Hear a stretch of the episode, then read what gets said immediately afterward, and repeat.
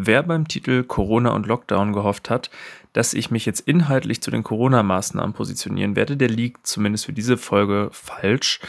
Der Grund dafür ist, dass man sich meiner Meinung nach an diesem Thema eigentlich nur die Hände verbrennen kann, denn egal was man sagt, es wird wahrscheinlich keiner damit irgendwie zufrieden sein. Dafür ist es einfach irgendwie zu politisch aufgeladen, das ganze Thema. Und ich finde eigentlich stattdessen können wir uns zumindest darüber freuen, dass Politikverdrossenheit in der Zukunft vermutlich kein so großes Thema mehr sein wird wie bis vor ein paar Jahren. Denn jetzt haben vermutlich deutlich mehr Leute verstanden, wie sehr es ihren Alltag bestimmt, wer gerade an der Macht ist. Und dass es eben nicht nur um langweilige Detailfragen geht, sondern letztendlich das komplette Leben in unserem Land von der Politik abhängt. Und das ist doch eigentlich auch wenigstens eine gute Sache in der ganzen Situation. Ähm, stattdessen möchte ich jetzt den äh, aktuellen Corona-Lockdown, obwohl es ist ja eigentlich eher eine Verschärfung oder eine Verschärfung, die auf eine leichte Abmilderung folgt, wie auch immer. Auf jeden Fall äh, möchte ich das jetzt zum Anlass nehmen, um ein bisschen allgemeiner über Grundrechte zu sprechen. Und damit, wie üblich, willkommen zu dieser Folge Jura für jeden. Ich möchte in diesem Podcast mit euch über verschiedene juristische Themen sprechen, die ich für wichtig halte, damit ihr auch ohne Jurastudium die Welt um euch herum rechtlich ein bisschen besser verstehen und einordnen könnt. Denn ich werde als Jurastudent sehr oft nach verschiedenen Dingen gefragt und kann selbstverständlich nicht jede Frage aus dem Stegreif beantworten, weil Jura einfach zu komplex dafür ist. Aber ich will in diesem Podcast versuchen, die Fragen zu beantworten, die mir entweder häufig gestellt werden oder die mir besonders wichtig und interessant vorkommen. Dabei bemühe ich mich um eine einfache, klare und verständliche Ausdrucksweise und ich vermeide typisches Juristendeutsch bzw. ich erkläre es, wenn es sich mal nicht vermeiden lässt. Wie schon angeteasert, geht es in dieser Folge um Grundrechte. Was sind Grundrechte eigentlich? Was bedeutet es, wenn Grundrechte eingeschränkt und was, wenn sie verletzt werden? Was meinen manche damit, wenn sie jetzt sagen, zum Beispiel in der Pandemie seien Grundrechte außer Kraft gesetzt? Wer hat eigentlich Grundrechte und was kann man tun, wenn man Grundrechte verletzt sieht. Und wen verpflichten die Grundrechte eigentlich? Äh, das sind so ungefähr die Fragen, die sich meiner Beobachtung nach eigentlich viel zu wenig Leute stellen, wenn sie, ohne sich irgendwie Mühe zu machen, ja, die Grundrechte ansprechen, ähm, teilweise auch gegenüber den falschen Personen, die sich eigentlich überhaupt nicht an Grundrechte zu halten haben, in Anführungsstrichen. Ähm, deshalb möchte ich hier mal mit ein paar Irrtümern aufräumen und euch auch ein bisschen Munition für eure nächste hitzige Diskussion auf Twitter oder natürlich in den Kommentaren unter einem Facebook-Post der Bild-Zeitung liefern. Die kleine Warnung vorab, wie üblich, in diesem Podcast wird es keine juristische Beratung geben, denn ich darf euch eine solche als Jurastudent nicht geben und das will ich auch nicht, denn äh, ich halte die Themen lieber allgemein und will mit dem, was ich sage, keine Verhaltensanreize setzen oder euch irgendwas empfehlen. Habt ihr mal ein konkretes Problem, sucht euch bitte professionelle Rechtsberatung und behaltet während der ganzen Folge eines im Hinterkopf. Jura ist keine Naturwissenschaft, also sie ist nicht exakt. Es gibt eigentlich nichts, was hier unumstritten ist und die herrschende Meinung oder die für die Praxis relevante höchstrichterliche Rechtsprechung überzeugt nicht immer unbedingt äh, mich am meisten. Ich versuche also, wenn ich auf verschiedene Meinungen eingehe, immer rauszustellen, wer jetzt gerade welche Meinung vertritt, aber trotzdem behaltet es im Hinterkopf. Und nun zur Sache. Das ist gegen meine Grundrechte. Oder wir haben in Deutschland doch die Religionsfreiheit. Wir haben in Deutschland doch die Meinungsfreiheit. Sucht's euch aus. Jeder ist schon mal über ein oder wahrscheinlich alle von diesen Sätzen gestolpert. Und damit man die zukünftig ein bisschen besser einordnen oder, wenn man Bock drauf hat, sie richtig verwenden kann, sollte man meiner Meinung nach ein paar Dinge über Grundrechte wissen. Um das jetzt vorab zu sagen, damit es gleich nicht so rüberkommt, ich bin grundsätzlich überhaupt kein Freund davon, wenn man jetzt irgendwie das Wort von Nicht-Juristen oder auch von Juristen, wenn sie gerade eben kein juristisches Gespräch führen, auf die Goldwaage legt und aus allem versucht, irgendwie einen Strick zu drehen. Also ich finde nämlich auch immer Aussagen, die juristisch in Anführungsstrichen falsch sein mögen, ähm, haben oft einen hohen politischen Aussagegehalt. Und egal, ob man damit übereinstimmt oder nicht, man versteht ja meistens, was gemeint ist und man braucht auch häufig gar nicht zu denken, dass es nicht höchst umstritten werde, ähm, wodurch zum Beispiel bestimmte Grundrechte verletzt werden oder wodurch nicht. Das ist auch unter den Juristen umstritten. Trotzdem finde ich es immer dann kritisch, wenn man, gerade wenn man öffentlichkeitswirksam irgendwelche Dinge sagt, insbesondere in Talkshows, und dann auf die Idee kommt, die Grundrechte erstmal als Argument zu bemühen und sie dann in Wirklichkeit eigentlich nur für politische Zwecke missbraucht und sich nicht mal die Mühe macht, überhaupt zu verstehen, was man da gerade eigentlich gesagt hat. Und ich finde auch bei privaten Aussagen, aber da ist halt wie gesagt nicht so schlimm, kann man zumindest seine Argumente sehr viel mehr mit Kraft ausstatten, wenn man zusieht, dass die fachlich einigermaßen richtig sind. Und deswegen habe ich diese Folge gemacht. Also, was sind eigentlich erstmal Grundrechte? Zunächst, ähm, die sind im ersten Abschnitt des Grundgesetzes, also unserer Verfassung von der Bundesrepublik Deutschland, enthalten, und zwar in den Artikeln 1 bis 19, so heißt auch der Abschnitt dann. Ähm, das Grundgesetz, falls man das nicht wusste, ist sozusagen das ranghöchste Gesetz in der BRD. Also man kann sich das tatsächlich so ein bisschen vorstellen wie bei so einem Quartett oder so einem Trumpfkartenspiel. Das Grundgesetz sticht die Gesetze, die darunter liegen, im Rang. Also alle nationalen Gesetze außer dem Grundgesetz sind rangniedriger.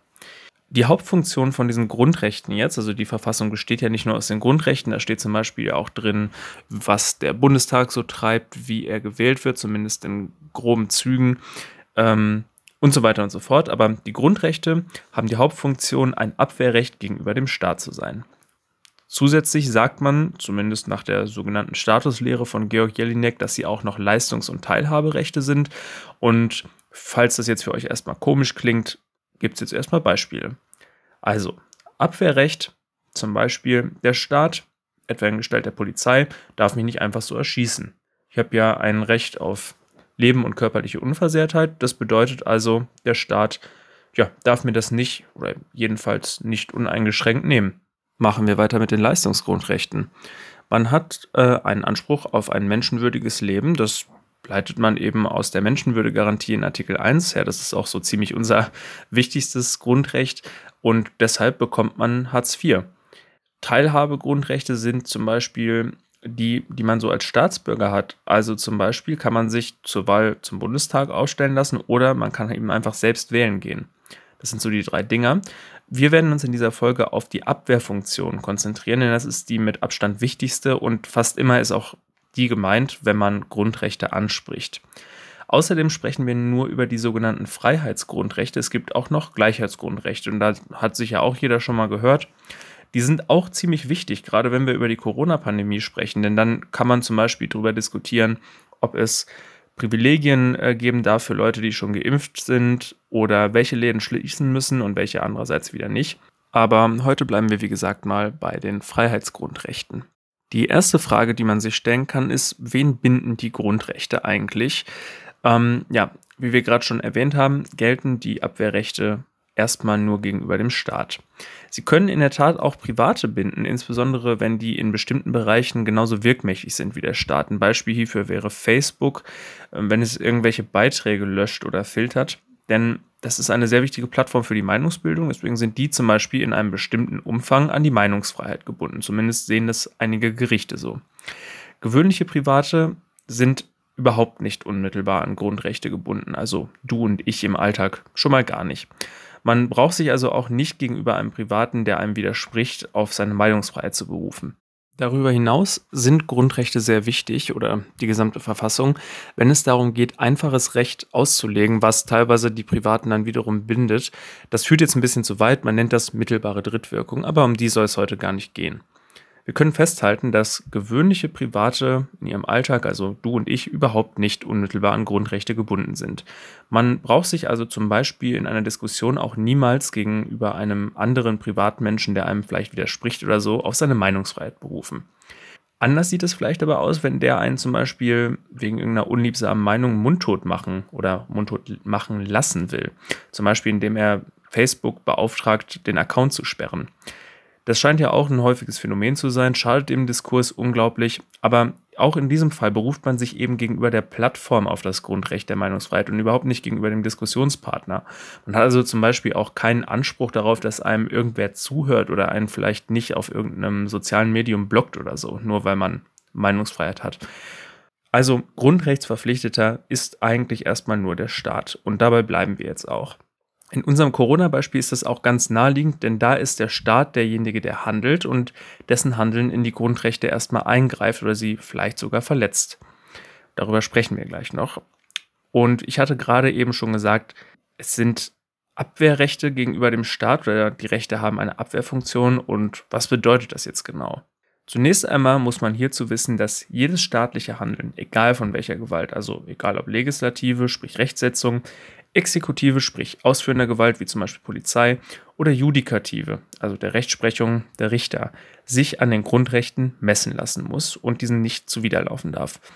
Das leitet man so aus dem Rechtsstaatsprinzip, insbesondere also Artikel 20 Absatz 3 Grundgesetz her. Und dort heißt es, die Gesetzgebung ist an die verfassungsmäßige Ordnung, die vollziehende Gewalt und die Rechtsprechung sind an Gesetz und Recht gebunden. Wenn man das jetzt aufmerksam durchgelesen hat, wird man feststellen, dass die Gesetzgebung, also die Legislative, in Anführungsstrichen nur an die verfassungsmäßige Ordnung und nicht an Gesetz und Recht gebunden ist. Und wenn man darüber nachdenkt, das wäre auch sinnlos, denn wäre die Rechtsetzung an jedes Gesetz gebunden, dann hätten wir ein ganz großes Problem mit dem Demokratieprinzip, das übrigens auch in der Verfassung festgeschrieben ist, denn dann könnten ja einmal beschlossene Gesetze nie wieder abgeschafft oder irgendwie korrigiert werden. Und genau das ist ja eigentlich die Funktion. Also die Legislative würde damit im Grunde ihre komplette Funktion verlieren. Sie soll ja gerade das geltende Recht abändern. Ganz anders sieht es aber bei der Exekutive oder auch der Judikative aus. Dann nehmen wir mal als Beispiel wieder die Polizei oder eben irgendeinen Richter die sind natürlich an die Gesetze gebunden. Denn sonst würden sie sich ja in der jeweiligen Situation ganz alleine quasi zum Alleinherrscher aufschwingen. Das ist ja eigentlich die Funktion, die das Parlament innehat, vom gesamten Volk gewählt oder zumindest von denen, die Lust hatten zu wählen und über 18 sind. Ähm, und ja, Richter und Polizei sind halt überhaupt nicht oder wenn überhaupt sehr entfernt demokratisch legitimiert. Das heißt also, ein Polizist darf einen natürlich nicht verhaften, weil er es irgendwie zum Beispiel nicht okay findet, wenn man Zigaretten raucht. Er darf das halt nur, wenn das auch in einem Gesetz drinsteht, das das Parlament beschlossen hat. Das macht hier den maßgeblichen Unterschied aus, wenn man sich irgendwie gegen staatliches Verhalten wehrt. Die Grundrechte oder das Verfassungsrecht insgesamt strahlt wie ich schon gesagt habe, in gewisser Weise auch auf die einfachen Gesetze und damit auch auf die Handlung von Exekutive und Judikative aus. Aber meist kommt es quasi gar nicht so weit, dass man das überhaupt bemühen muss.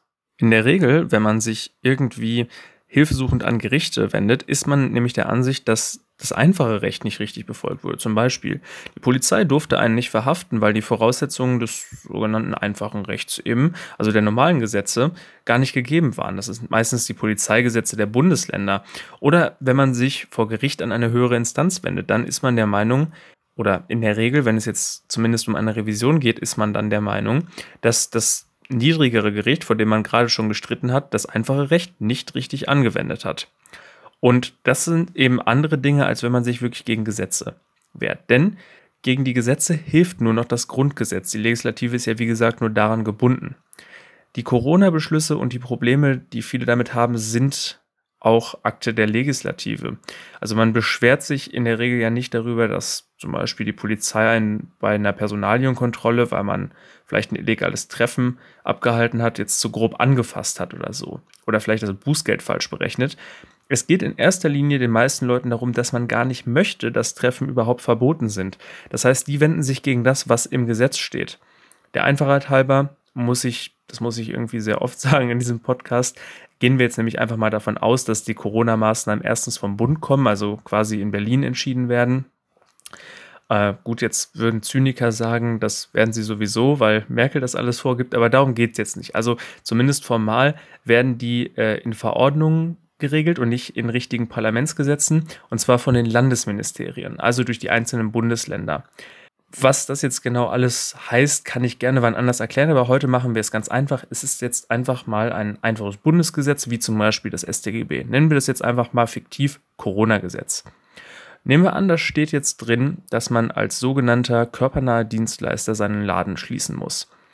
Was heißt es jetzt für unsere Grundrechte?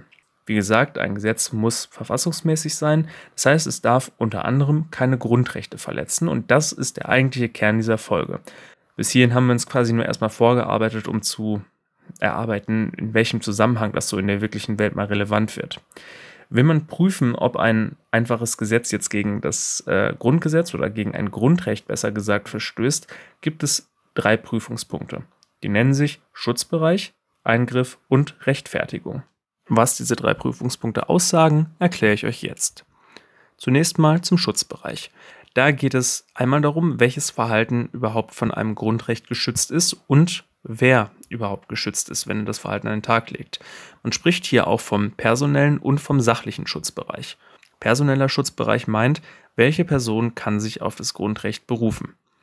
Zum einen geht es hier in diesem Prüfungspunkt darum, dass es sogenannte Jedermann und sogenannte deutschen Grundrechte gibt.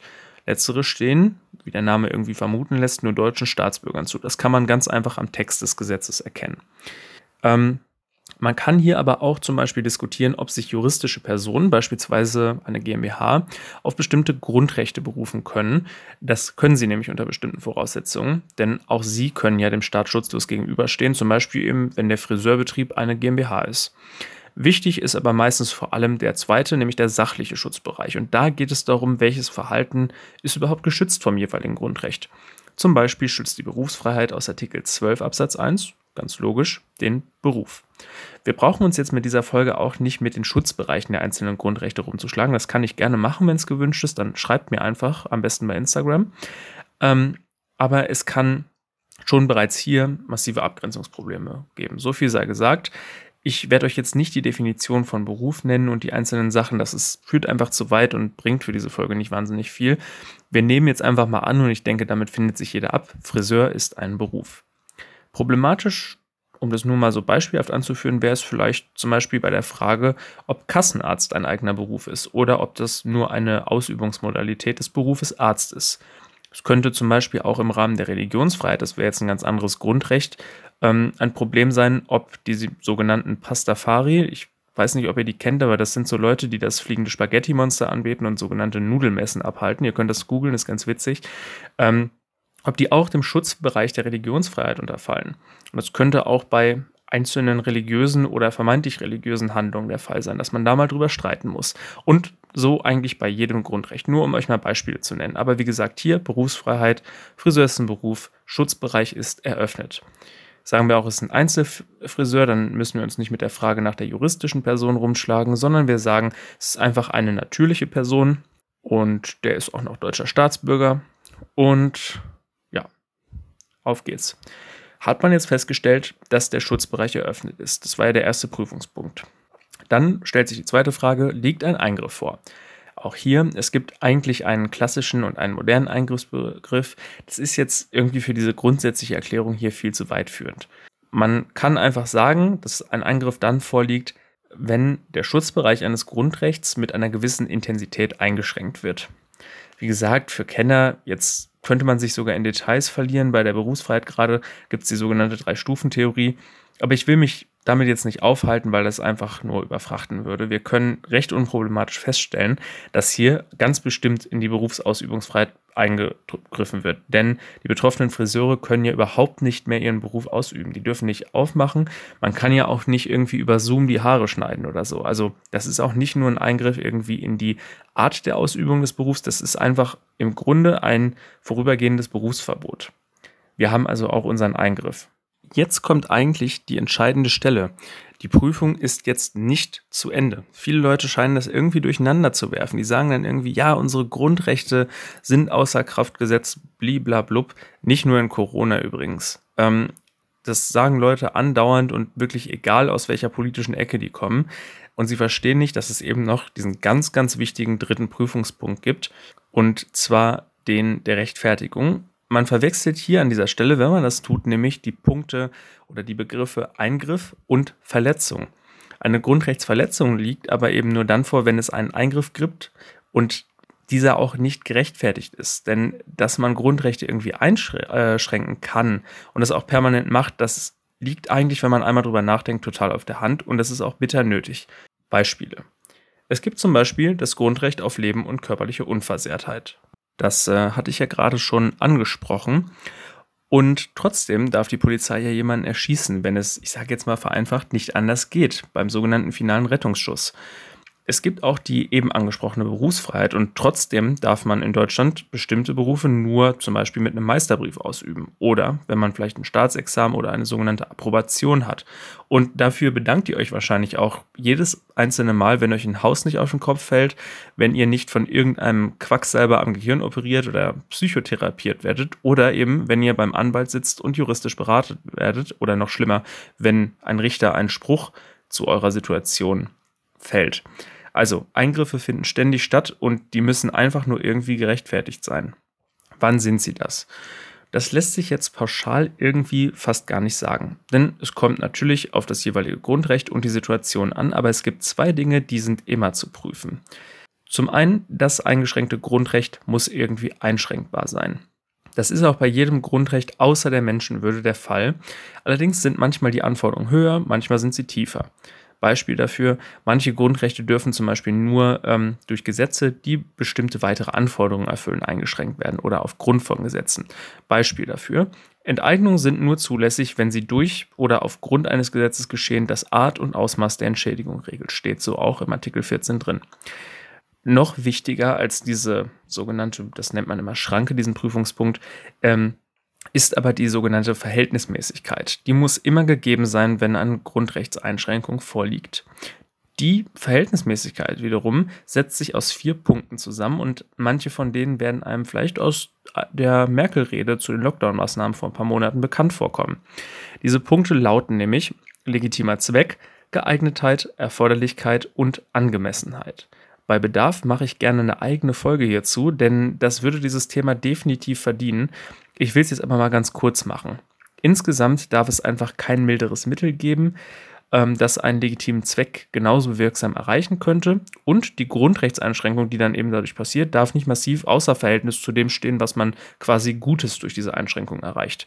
Ähm, hier gibt es, und das kann man sich natürlich denken, einen riesigen Einschätzungsspielraum und ganz viel Raum für Streit. Beispiel einfach mal, wir können überlegen, also ist es gerechtfertigt, dass ein Gehirnchirurg eine Approbation haben muss? Hm, was schützen wir damit? Unter anderem Leib und Leben äh, der Leute, die sich da quasi unter das Messer begeben. Und ja, ist dann eine Abwägungsfrage. Hier wird sie wahrscheinlich relativ offensichtlich für die meisten ausfallen. Das ist schon in Ordnung so. Bei den Corona-Maßnahmen kann man sicherlich deutlich mehr streiten, je nach der Maßnahme auf jeden Fall. Das tut man ja auch vor den Gerichten momentan ganz massiv. Bleiben wir bei unserem Beispiel Corona. Jetzt müssten wir uns also hier fragen, ob die Tatsache, dass jemand seinen Beruf faktisch nicht mehr ausüben darf, ähm, dadurch gerechtfertigt ist, dass dadurch das Infektionsrisiko verringert wird. Es ist auch ziemlich wichtig, dass man den jeweiligen, eben schon angesprochenen, legitimen Zweck richtig benennt. Würde man jetzt nämlich zum Beispiel pauschal sagen, dass durch diese Einschränkung unmittelbar Leben gerettet würden, dann gibt es dem Ganzen ein extremes Gewicht und ähm, ja, das würde sehr viele Einschränkungen erlauben. Das sehen zumindest auch namhafte Öffentlichrechtler, also Profs, die sich mit dem Thema befassen, so. Andererseits kann man natürlich schon mittelbar berücksichtigen, welchen Effekt ein verringertes Infektionsrisiko auf das Gesundheitssystem und damit mittelbar natürlich auch auf das Leben anderer hat.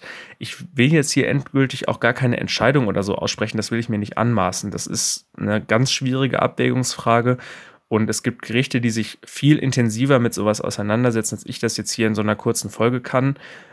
Die werden natürlich auch besser bezahlt dafür. Aber das ist jetzt überhaupt nicht mein Bier. Ich kann mir da eh nur die Finger verbrennen. Mir ist wichtig, dass ihr mitnehmt, dass Grundrechte eingeschränkt werden dürfen und auch müssen, sonst würde das Leben nicht funktionieren. Aber man darf natürlich genauso gut argumentieren, warum eben eine bestimmte Einschränkung nicht gerechtfertigt, also insbesondere nicht verhältnismäßig ist wenn man das Gefühl hat, ein Gesetz verletze die eigenen Grundrechte. Das kann man dann tun. Bei formellen Gesetzen, also richtigen Parlamentsgesetzen, die jetzt in dem Fall der Bund erlassen hat, kann man nur eine einzige Sache machen. Man muss vor das Bundesverfassungsgericht ziehen, und zwar indem man Verfassungsbeschwerde erhebt. Bei Landesgesetzen hat man zugleich die Möglichkeit, vor die Landesverfassungsgerichte zu ziehen. Die heißen häufig auch Verfassungsgerichtshof. Unwichtig. Ähm, also überhaupt nicht unwichtig, aber der Name des jeweiligen Gerichts ist nicht so entscheidend. Denn diese Gerichte haben das sogenannte Verwerfungsmonopol für die formellen Parlamentsgesetze. Anders kommt man nicht gegen diese Gesetze an. Es gibt aber auch sogenannte untergesetzliche Normen. Das sind nur Gesetze im materiellen Sinne. Zum Beispiel eben Verordnungen. Das ist eigentlich bei den Corona-Verordnungen der Fall. Können wir auch noch mal in einer eigenen Folge sehr ausführlich darauf eingehen. Aber je nach Bundesland kann es hier auch zulässig sein, dass man einen sogenannten Normkontrollantrag vor einem Oberverwaltungsgericht stellt. Deswegen lest ihr meistens auch nicht, dass jemand vor das BFFG gezogen ist, also vor das Bundesverfassungsgericht, sondern in der Presse steht, Oberverwaltungsgericht XY hat sich so und so dazu geäußert. Im Falle der Corona-Maßnahmen wäre meist eigentlich genau das der richtige Weg, denn ja, wie gesagt, das sind Verordnungen der Landesministerien. Habe ich wie gesagt, jetzt während der Folge bisher ausgeblendet, weil es halt der Einfachheit halber hier nicht zu prüfen ist.